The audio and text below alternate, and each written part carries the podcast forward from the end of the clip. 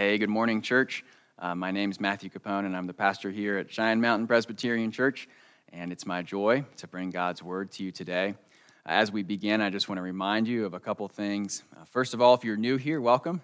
We're glad that you're with us. We'd love for you to go to our website, www.cmpca.net, and there'll be a pop up as soon as you go there uh, for a visitor form, and that's a chance for you to give us some more information about yourself so that we can connect with you. For everyone, I'll remind you that we have a prayer meeting coming up this Saturday, May the 9th at 9 a.m.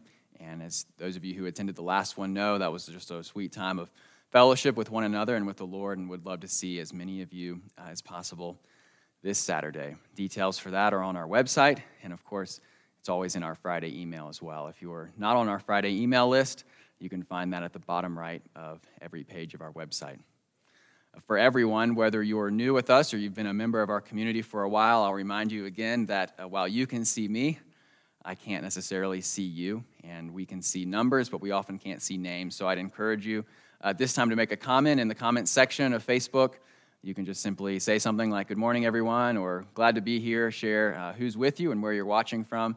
And that'll do two things. First of all, it will give us a small sense of being together, even as we're separated. And it will also um, allow us just to know who's here and with us. With that, we are continuing in the book of Jonah. And you'll remember that the book of Jonah is not a book about a fish. The fish only appears four times in three verses. Uh, but instead, the book of Jonah tells the story of a man named Jonah who was a prophet who lived in the ninth or 8th century BC and was commanded by God to go to Nineveh, which is in modern day northern Iraq, and was in the kingdom of Assyria an enemy of the people of Israel, to pronounce God's judgment. Even more than a story about Jonah, however, it's a story about God's mercy. And so we've been tracking with that. In chapter one, we saw that God uh, shows mercy to people we wouldn't show mercy to, people like Nineveh. And uh, it's offensive that he shows mercy because he shows mercy to people like you and me, which highlights that everyone uh, is in desperate need of God's grace. Last week in Jonah chapter 2, uh, we asked a question about how God responds in his mercy when people run away from him. And we saw that when God's people flee from him, God pursues them. He pursues them in their circumstances and he uses it to return them to him. This week, we're going to continue to look at uh, God's mercy in Jonah chapter 3, and we're going to ask a different question about it, which is this How do we take hold of and experience God's mercy? How do we take hold of and experience God's mercy? Who is it that receives God's mercy? Is it um, good people? Is it people for whom their good in their life outweighs the bad? Is God's mercy for anyone who calls himself a Christian and has had some interaction with Jesus and his teachings in the past? Is God's mercy for everyone, for everyone who's alive um, in this world? Who is it that receives God's mercy? How is it that we can experience God's mercy? That's what we're going to be looking at in Jonah chapter 3. And as we turn there, uh, I invite you to join me. You can join me by opening it up on a different browser on your computer uh, and just doing a search for Jonah 3. You can open up your Bible, maybe you can see it on your phone. Um, but regardless of how you're doing it, remember that this is God's word. And God tells us that his word is more precious than gold, even the finest gold. And it's sweeter than honey, even honey that comes straight from the honeycomb. And so it's for that reason that we read now, starting at uh, Jonah chapter 3, verse 1.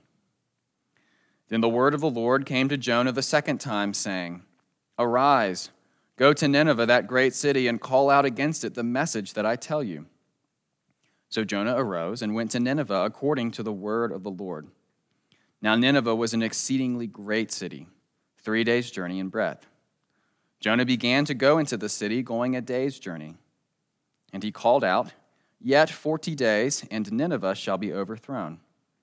Verse 5 And the people of Nineveh believed God.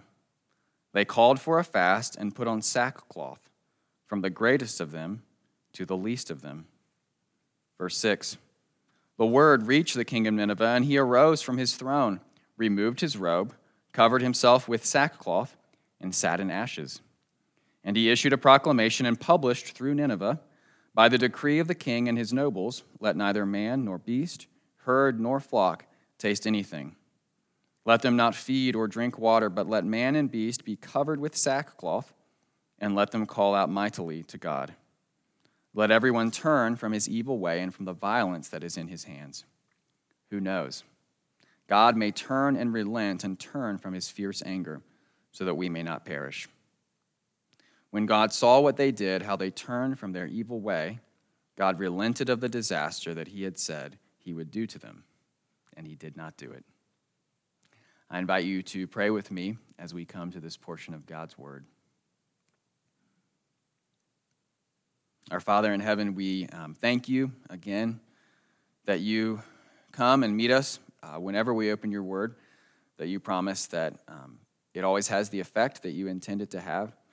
And so we ask that you'd send your Spirit um, to do that now, that you'd use uh, your Word to encourage us, and you'd use it to challenge us, that we'd see our need for your mercy and we'd be convicted by that, and we'd see uh, you providing that mercy for us in Jesus, and we'd be strengthened.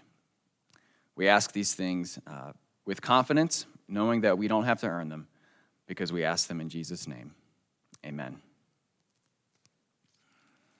I'm sure many of you um, are familiar with the movie Groundhog Day, which tells the story of a TV weatherman who finds himself trapped in this situation where he has to repeat the same day over and over. And we see the scene uh, many times of his alarm clock going off at the same time, and it's the same day that he has to relive.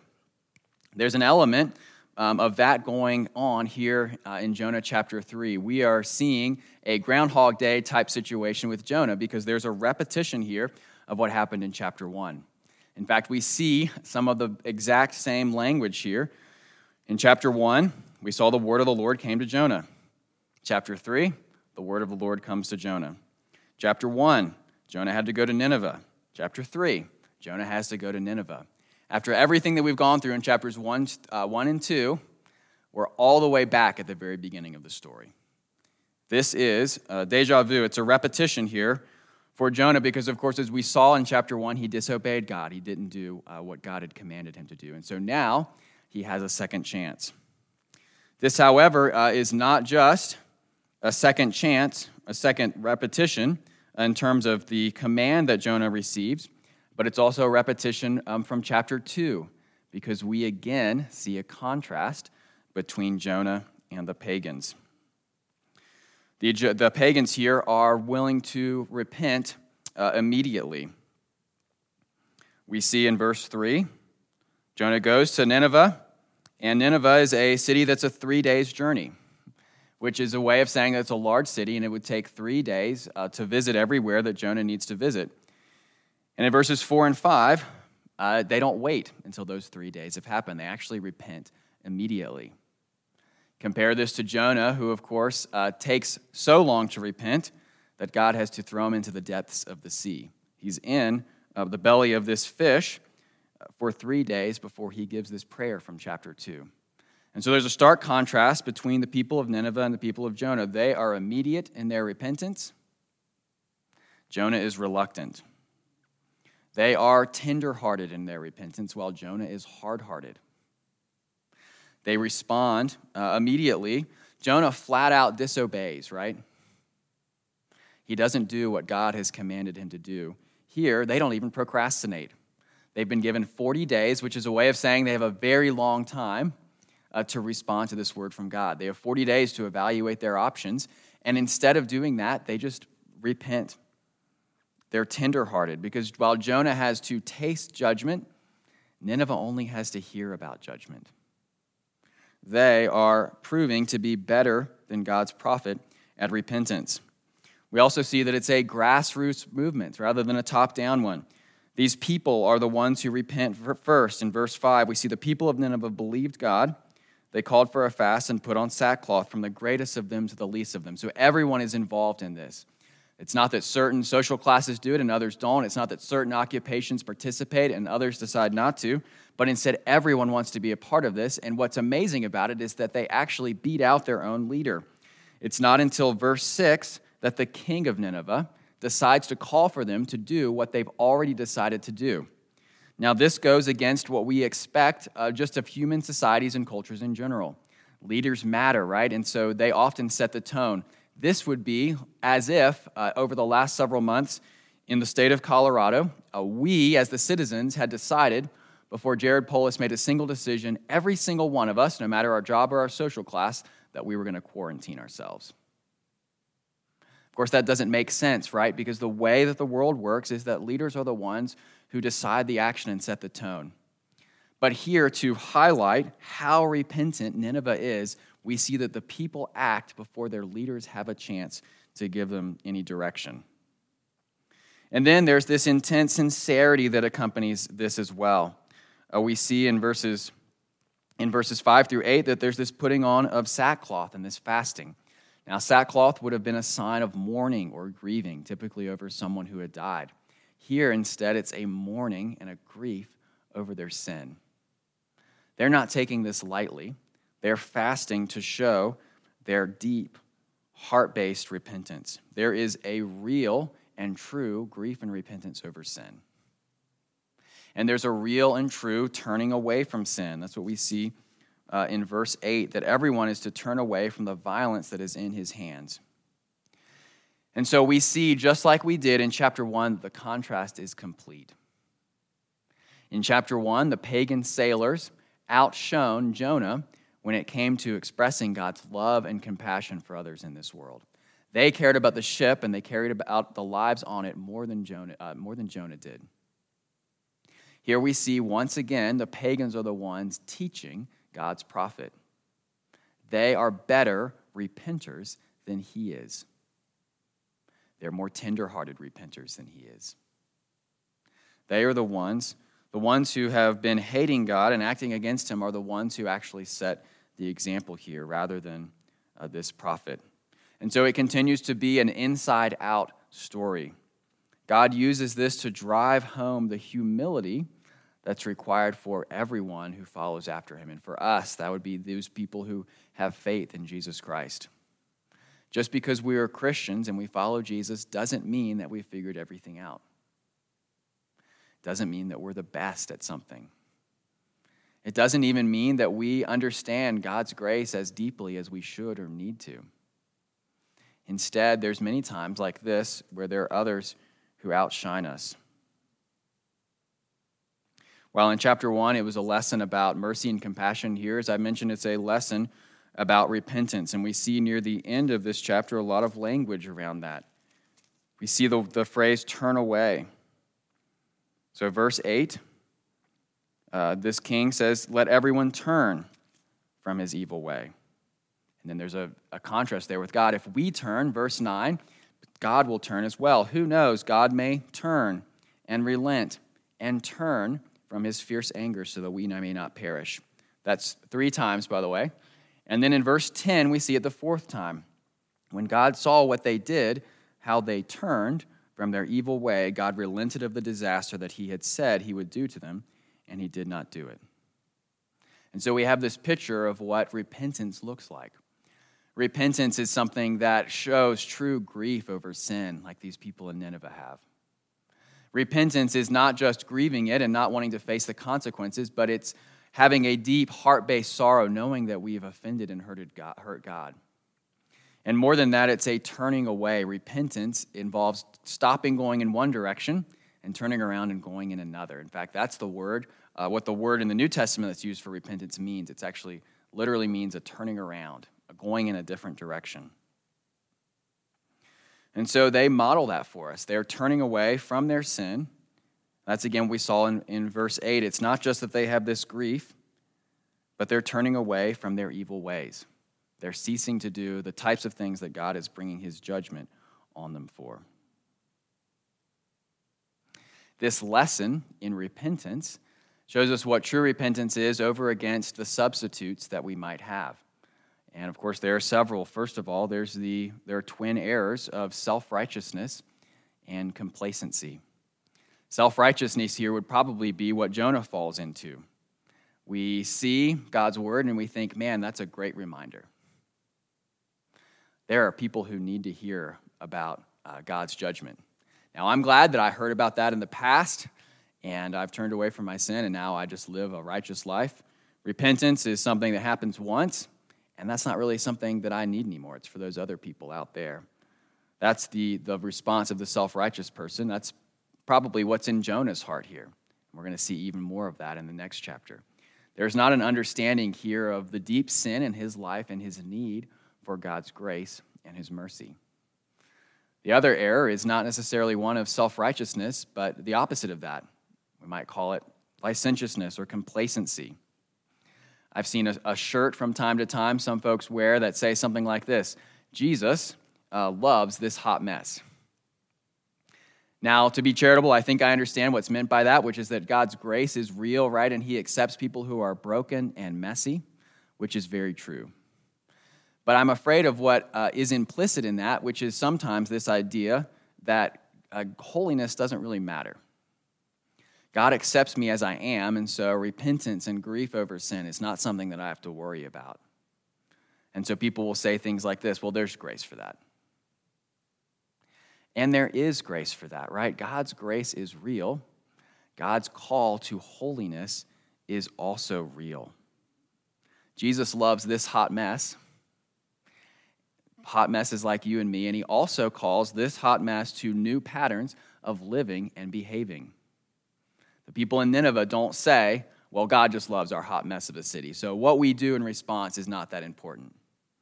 No, they're moved by the understanding of God's judgment and they understand their need for God's grace. And so they turn away from their sin in a new way of living. They don't choose self righteousness um, like Jonah does, and they don't choose complacency. Instead, they choose this true and heart based repentance. And so both self righteousness and complacency believe the lie that our sin is not that bad and we don't actually need to repent. And so neither person really believes they need God's mercy. God's mercy is something that's either unnecessary or it's something that's important for the self righteous person, but it's, it's for other people. Instead, however, Nineveh presents a third way. They present this true and real repentance.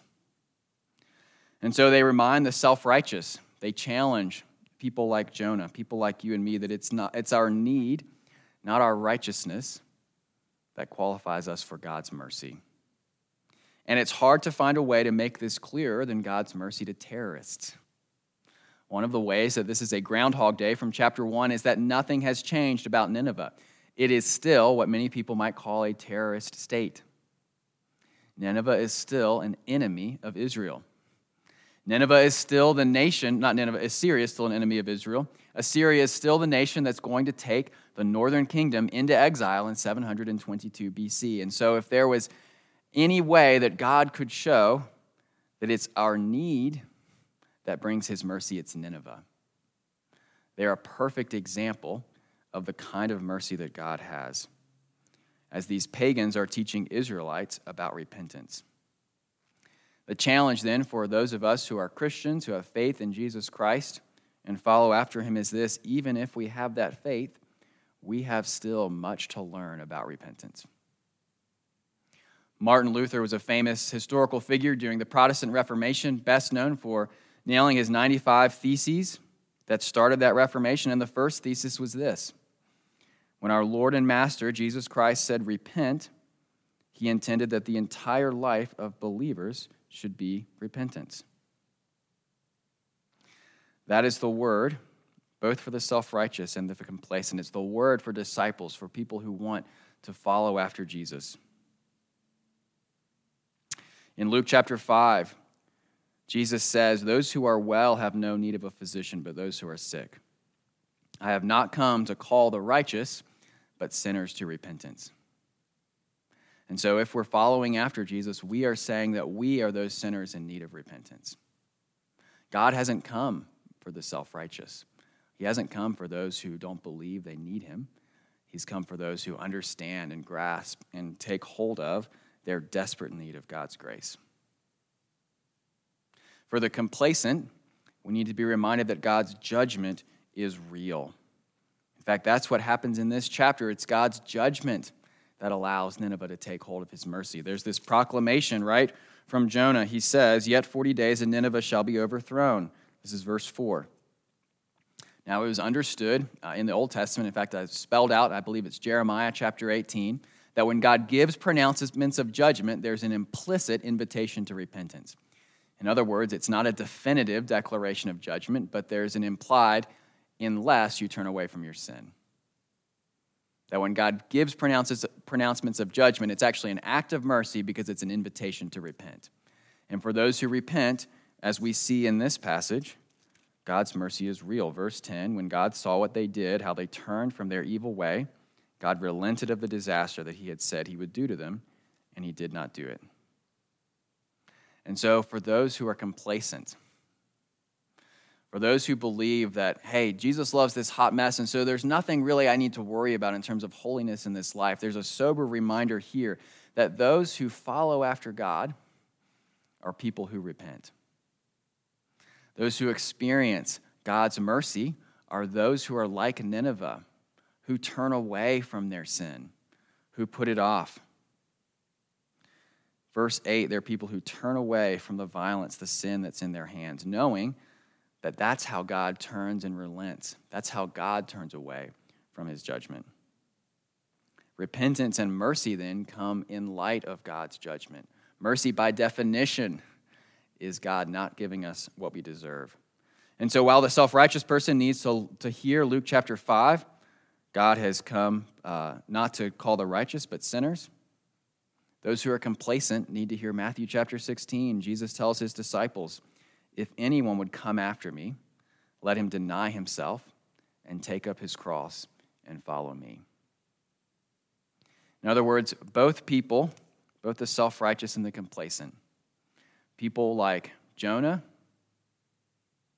people like you and me, need to hear God's call to repentance so that we can experience God's mercy. Why is it that we repent? Well, we repent because God is a God of both mercy and justice. We see God's mercy here in this passage, He shows it to anyone and everyone who repents and turns away from their sin. God's, God holds back his judgment here, right? He doesn't bring that disaster, verse 10, that he had said he would do to them. But God's mercy and his grace are not cheap. And so God does fully and finally bring that judgment. He will bring it when Jesus returns either to us or he will bring it on Jesus. And so our choice is simple. Do we want to face God's judgment, or do we want to embrace Jesus' offer of forgiveness and let Jesus face his judgment for us? God's mercy and his justice combine in Jesus, and we see that, of course, when Jesus is on the cross. Because God brings his judgment and his justice to bear, giving Jesus the punishment for our sins, the punishment that we deserve, allowing his mercy to come to us. It's because of God's mercy through Jesus that he's able to offer mercy to Nineveh, and it's how he's able to offer mercy to you and me. Jesus received God's punishment so that those who embrace him can receive God's mercy. And so, how is it that we experience and take hold of God's mercy? Well, we experience and take hold of God's mercy through repentance. We take hold and experience God's mercy as we follow the example of Nineveh, turning away from sin, being grieved as they are over the consequences of our sin. Grieved not just over the consequences, but of the fact that it's violated our relationship with God. Taking hold of God's offer of mercy, turning away from sin, and following after Him in righteousness. That's the example Nineveh sets for us, and it answers our question of who it is that receives God's mercy. Those who receive God's mercy are not necessarily those who call themselves Christians. And it's certainly not everyone in this world, but those who receive God's mercy, quite simply, is this those who repent. Those who repent of their sin and embrace the free offer of the gospel that Jesus offers to anyone and everyone who confesses their sins turns away from them, and follows after Jesus. One of the ways that we talk about this is by talking about faith in Jesus. And if I've said before, faith has three components to it. This is from Charles Spurgeon. He tells us that First, faith is knowledge. It's understanding uh, the truth. And of course, these folks in Nineveh have that knowledge, right? They understand that God's judgment is coming, and their only hope is to turn away from it. It's not just knowledge, however, uh, it's belief. People in Nineveh could have received this word and had knowledge of what Jonah was telling them and decided uh, they didn't, weren't going to believe it. Instead, they could have assessed their options, right? They could have checked Jonah's credentials or his track record. They could have fact checked. They could have investigated alternatives. But instead, they believe. They understand the word that Jonah is bringing to them and they believe it. And finally, they model the third part of faith for us. It's not just knowledge and belief, but it's trust and action we see them acting on that knowledge. It changes their lives. Their behavior reveals that their belief is true. It's that turning away from sin that shows us that their repentance is real. We're told in Matthew chapter 12, Jesus says, when he's talking to the scribes and the Pharisees, that the men of Nineveh will rise up at the judgment with this generation and condemn it, for they repented at the preaching of Jonah and behold, something greater than Jonah is here. In other words, as great as Nineveh's repentance was, we have an even more and greater reason to repent and turn away from our sin because we have seen even greater proof of the reality of God's mercy in Jesus. While the people in Nineveh did not know that Jesus was going to come and walk as a real man on this earth, healing the sick, restoring this world and dying for our sins, we do know that. So, as they were tenderhearted and quick in their response, we should be even more tenderhearted and even quicker in our response because we have even greater knowledge. That's what Jesus is telling us in Matthew chapter 12. We have greater knowledge that taking hold and experiencing God's mercy is something that we access through repentance. Some of you may be familiar with the name of a man named David Berkowitz. He was a serial killer in New York City in 1976 and 1977, and he was ultimately convicted of six murders and seven woundings. He was sentenced, I believe, to hundreds of years in prison, and there were many people who were upset by that who wanted to see him receive the death penalty instead. And so here's someone uh, similar to the people of Nineveh. They were known as a terrorist state, and this person is someone who's known for his terrorist actions. And yet, just like God's offer of repentance was true for Nineveh, his offer of repentance was true for David as well. When he was in, in prison, his grandmother began to send him sermon tapes that he could listen to. When he was about a decade into his time in prison, he had another inmate who began encouraging him to read the Psalms. And as he spent this time, God was slowly working in his heart, and David ultimately uh, realized his need to repent and turn away from his sin. After reading the Psalms, he said he did this I got down by my bunk like a little kid in the dark, he recalls. I said, Jesus, God, I don't know who you are. I don't know if you have any interest in me. I don't know if you hate me or what, but I just want you to know how sorry I am for the things that I've done wrong, how I hurt people, how I hurt my family. I just cried and cried.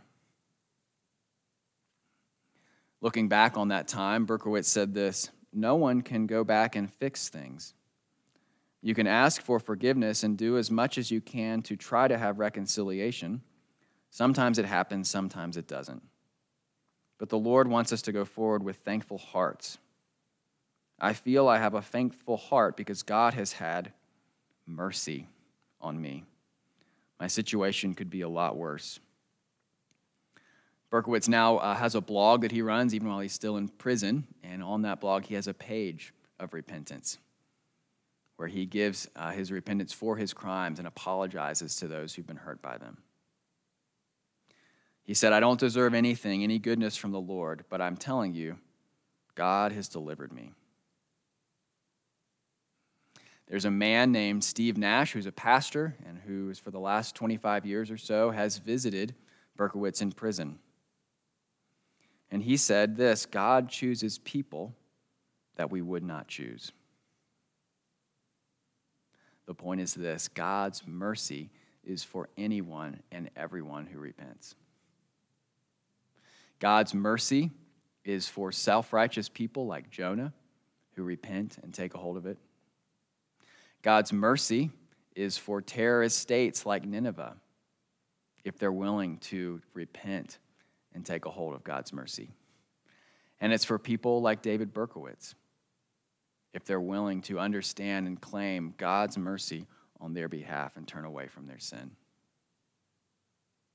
How do we experience God's mercy? We experience and take hold of God's mercy through repentance. It's not for the perfect, it's not for the complacent, but it's for, as Jesus said, the sick who know that they need a doctor. God's mercy is for anyone and everyone who turns away from sin in repentance and towards faith in Jesus Christ. And so Jesus has come not to save the well, but the sick, which means that Jesus has come for people like you and me. And so we too, like the people of Nineveh, have hope that we can experience God's mercy. Please pray with me. Our Father in heaven, we thank you and praise you for your mercy that you offer to us. But we also realize that it's not something that's cheap. And your call to repentance is just as real as your mercy. And so we ask that you would work that in our hearts now, that you'd convict us of our sin, that you'd show us, like Nineveh, of our need for it, whether we've been a Christian uh, for a few weeks or for our entire lives. And for those who are not Christians, who do not have faith in Jesus Christ, we ask that you would work by your Spirit to show them, like Nineveh, the reality of your judgment and also the reality of your mercy. That you accept with open arms anyone who's willing to receive it and turn away from sin and towards you in repentance. We praise you that these are things that we can't earn. Mercy, by definition, is something we don't deserve. And we thank you that it comes through Jesus. And so we ask these things in his mighty name. Amen. We're going to end our time together with a benediction. And as I've told you many times, a benediction is a good word from God. It's a word that's true in the midst of a world filled with words that are not true. It's tradition for the minister to hold up his hand to send out God's blessing on God's people, and for God's people to hold out their hands to receive God's blessing.